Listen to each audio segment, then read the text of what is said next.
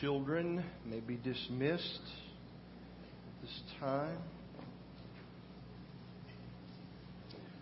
Well, fatherhood is um, really quite an amazing thing. It's um, it's an incredible blessing in so many ways. Even in the difficult times, there's still joy to be found. Um, reminded the story that I heard uh, a few years ago, and three fathers or fathers to be are in the waiting room, and this was back in the days when you know the fathers didn't go into the delivery room; they waited outside to hear the message of what had happened inside the wait the uh, delivery room, and and so these fathers are outside, and they're gathered, and they're anxious, and they're waiting, and so the nurse comes out to the first father and says, "Hey," he said, "says Listen," said, "You had twins."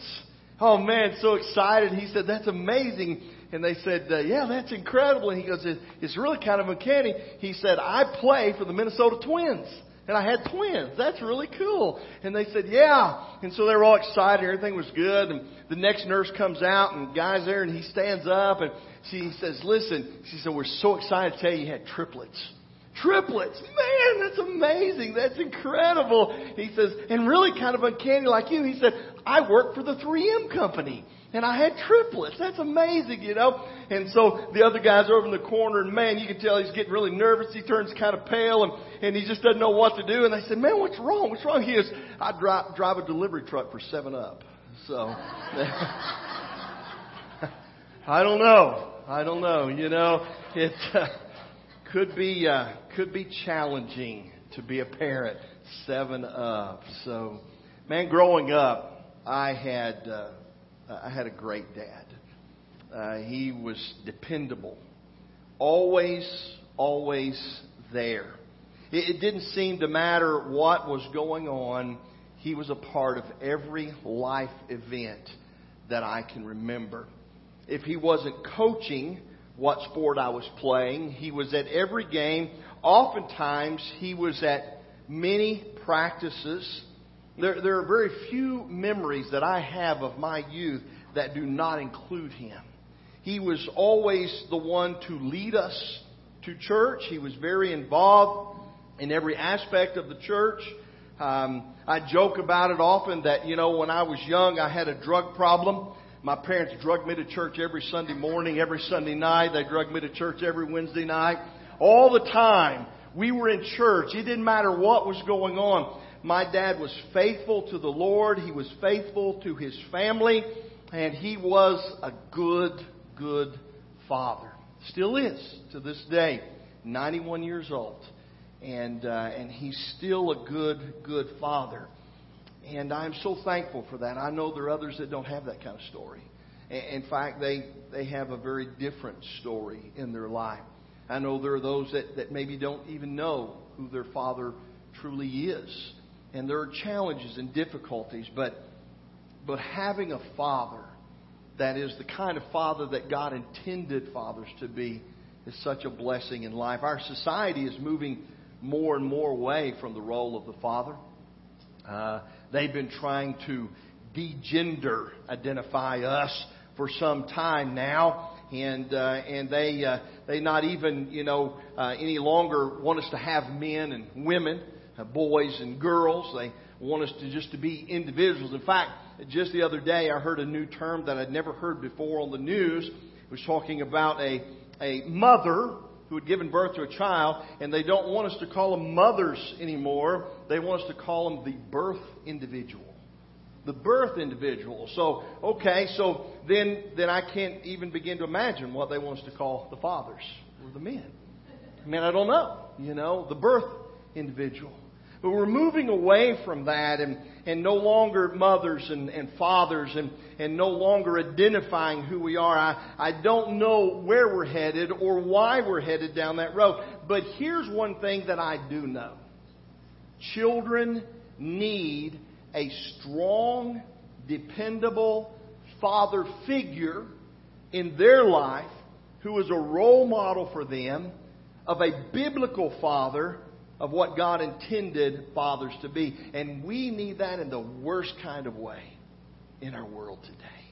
We need role model fathers. And so I thought this morning that we would take a moment and look at a role model father. I want us to look at the model father in God's Word this morning. I want to build on Aaron's communion thought this morning. Luke chapter 15. Luke chapter 15, there is a, a great story that is recorded there of a model father. Let's read that story together, if you would, beginning at verse 11. And he said, A certain man had two sons. And the younger of them said to his father, Father, give me the share of my estate that falls to me. And he delivered his wealth, divided his wealth between them. And not many days later, the younger son gathered everything together and went on a journey into a distant country, and there he squandered his estate with loose living. Boy, it can be all kinds of things read into that. Now, when he had spent everything, a severe famine occurred in the, that country, and he began to be in need. And he went and attached himself to one of the citizens of that country, and he sent him into the fields to feed the swine. And as he was longing to fill his stomach with the pods that the swine were eating, and no one was giving him in, in, giving anything to him, but when he came to his senses, boy, senses, that's an important word. He said, How many of my father's hired men have more than enough to eat? more than enough bread, but I'm dying here with hunger. I will get up and go to my father, and I will say to him, Father, I have sinned against heaven and in your sight, and I am no longer worthy to be called your son. Make me one of your hired men. And he got up and came to his father, but while he was still a long way off, his father saw him and felt compassion for him and ran and embraced him and kissed him. And the son said to him, Father, I have sinned against heaven and in your sight. I am no longer worthy to be called your son. But the father said to his slaves, Quickly bring out the best robe and put it on him. Put a ring on his hand and sandals on his feet. And bring the fatted calf and kill it. And let us eat and be merry.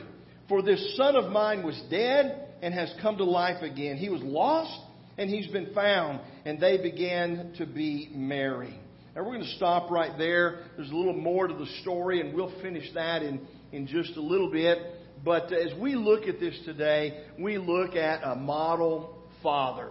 A father that, uh, that gives us a great example of what it is to be father. I know we've often we hear this story and we read this story as referred to as the story of the prodigal son. But the reality is it is a story of a model father. And there are three things that I want us to learn from this father today. The first one is this is he is a prepared provider. A model father is a father who is a prepared provider.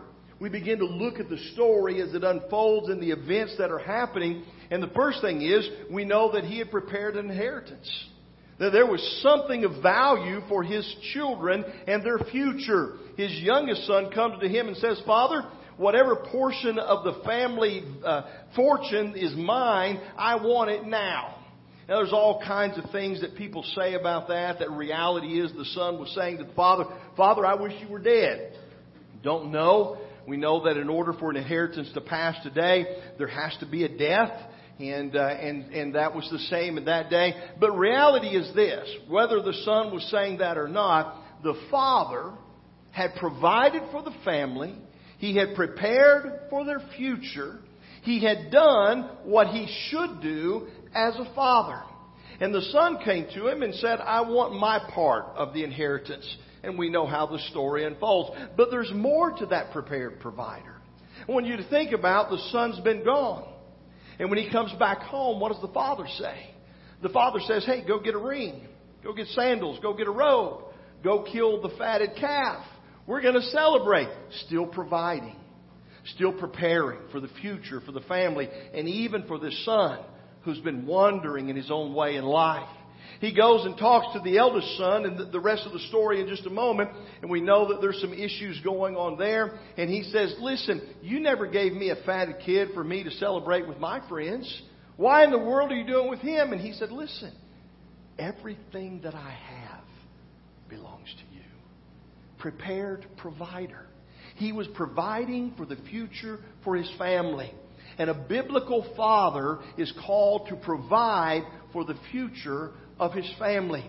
He is to provide for them in material things as well as spiritual things. He's provide for them in the things of life, in love and understanding and support, and we see that throughout the story, but also moral values and kindness. Biblical father is a prepared provider for his family. Second thing I want us to see is this he is a patient parent. He is a patient parent. Think about this youngest son. He comes to him and says, I, I want what's mine, what's coming to me, and I'm out of here. Now think about it. Think how easy it would be to get angry. Think how easy it would be to get upset. Think how easy it would be to say, listen, you want to hit the road, you hit the road, but you're not taking anything of mine with you. You know, there's the door. You're, you're welcome to go, but you're not taking anything that belongs to me with you, acting like that.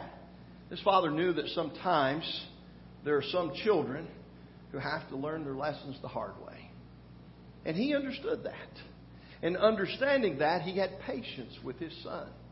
And so he took and divided his possessions. And the scripture says, not many days after that, the youngest son took everything the father had provided for him and he set out on a journey. Patient father. We know that as the song sang and as Aaron talked about just a few moments ago, that when the, the son decided it was time to get up and come back home, that the father saw him a long ways off, a patient father. He was waiting on his return. He was looking for his return, a patient father. We notice we continue in the story in just a moment. The elder son is outside, and what's he doing? He's pouting. He's, he's mad. He's upset. You're not treating me fair. He's judging the father. He's looking at him going, Man, you've made some mistakes, Dad. You're wrong. Patient father, patient parent, patiently working with his children, setting an example, being an example, helping them to understand and to see and to learn about life and being patient all the while. We never see him lose his temper. We never see him strike out at them in, in anger or, or displeasure or dissatisfaction in any way. He was so patient with his children and so understanding in their life and wanting to help them to grow and mature and understand what life is all about. Third thing this morning is this He is a forgiving Father. A forgiving Father, his youngest son, after all that had happened, when he was headed home, he forgave him. Not only did he forgive him, he celebrated his return. He gave him a ring and a robe and sandals and killed the fatted calf, and he welcomed him back into the family. A father that said, "Listen, I, you've made your mistakes. You've done things in your past that you're, you know, you're ashamed of, and I'm not proud of. All of those things." But he said, "I still love you, and you're still my son, and I forgive you, and you're welcome home. You're welcome back into the family. You're a part of us, and you belong with us." And so he was a very forgiving Father. I think about this story. I think about the events that unfold between a father and his children. And I think about the example that this father sets for us. And there's something that's very interesting to me. If we finish reading down to the 32nd verse, Jesus does not conclude the story. Never tells us what happens. Did the oldest son get over things and come on into the party and celebrate? Did the youngest son really join the family again and become a part of the father and the oldest son in their life? Or, or did, did he remain as a servant? What happened with this family? What happened with his father and his two sons? I wonder why Jesus didn't finish the story. And the only answer I can come up with is because he's left the ending for you and I to write. He's left the ending for you and I to say this is what happens when you have a, a model father who's a biblical father, who, who prepares and provides for his family, who is patient and understanding and helping them to grow, who is forgiving when we fail and make mistakes. This is how the story ends. Maybe it's the story of your life. Maybe it's the story of your children's life or, or some other person that you know in your life. But He's giving us the freedom to write the end of the story the way that we see the story ending and developing. And then, of course, we have to understand as we look at the family dynamics that our story is written in relationship to the Heavenly Father. And that the Heavenly Father is this model Father. And He provides for every need of our life, and that He's patient with us when we fail and when we fall short and when we make mistakes and sin in our life, and that He is ever so forgiving of the sins of our past and the sins of our present, and that He paid the price with His only Son in order that we might be saved. And so, in the same fashion, the end of the story is really up to you and I. The end of the story is whether we're going to accept that Heavenly Father, whether we're going to accept His provisions and accept His patience, receive His forgiveness, allow Him to be our Father so that we can follow Him and live forever in eternity so that we can be a part of His family. You see, the decision and how the end of the story happens is determined by us in the decisions that we make in our life. And so today, as we look and we see an example of a biblical father, a strong role model within God's Word, we see the story that unfolds, but the ending of the story is left for us. Left for us to decide, left for us to write, left for us to, to conclude the final chapter. And so this morning we're going to offer an invitation hymn. And the invitation hymn is an opportunity for us to make decisions about that future. To make decisions about how we're going to write the end of this story for our life, for our family's life, and for our future. And so if there's a decision on your heart today, won't you come as we stand and we sing?